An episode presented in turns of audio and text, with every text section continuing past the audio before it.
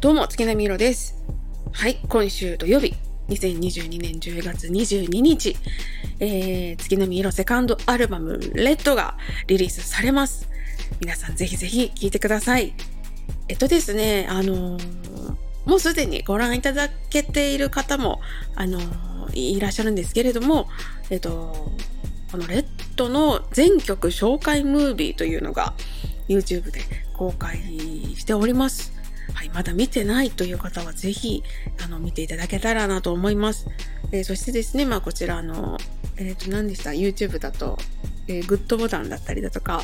え、拡散だったりだとかでですね、あの、支えていただけると、あはい、嬉しいなと、いろんな応援の仕方があると思うんですけれども、そういった形で、あの、支えていただけると、え、嬉しいなと思いますので、あの、ちょっとこう余力あるなっていう方は あの、いいねだ、いいねって言わないんですね。グッドボタンとか。うん。でですね、あのこうちょっと応援してもらえたらありがたいなと思います。はい、よろしくお願いします。さあ、そんなわけですね、レッド。レッドの、えっと、テーマがね、あのまあ、チェンジ、変化ということで、まあ、前作のね、ホワイトのテーマが残されし者ということで、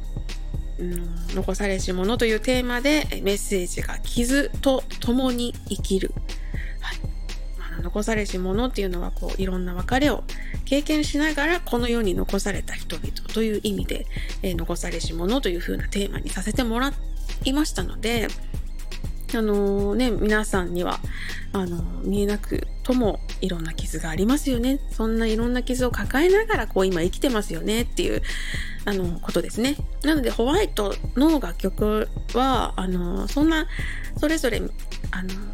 抱えてる傷との向き合い方みたいなのを、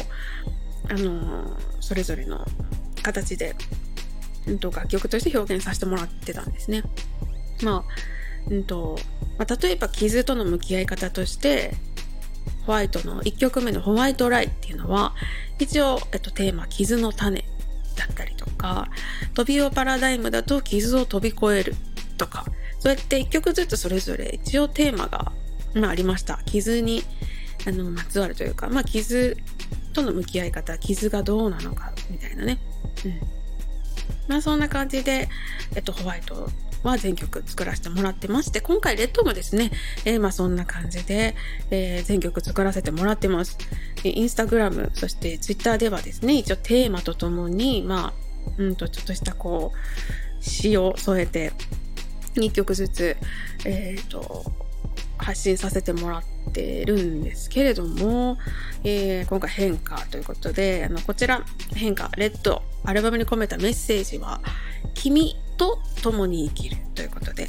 ホワイトは傷と共に。今回は君と共に、あなたと共にということですね。はい。アルバム自体全曲と、レッドの10曲ですね。あの、ボーナストラック以外の10曲においては、あの、今回ですね、あの、ちょっとこう、かなりこう、強いいいイメージの曲がうんと、まあ、強いというか、うん、そうですね、怒りとか苦しみっていうのが割と強くなってます。まあ変化自体がですね、結構こ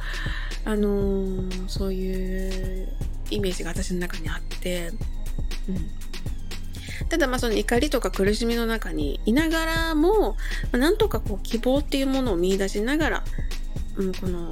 自分の足で歩いていくというか、自ら自らの手で運命を切り開いていくみたいなそういう強い意志を、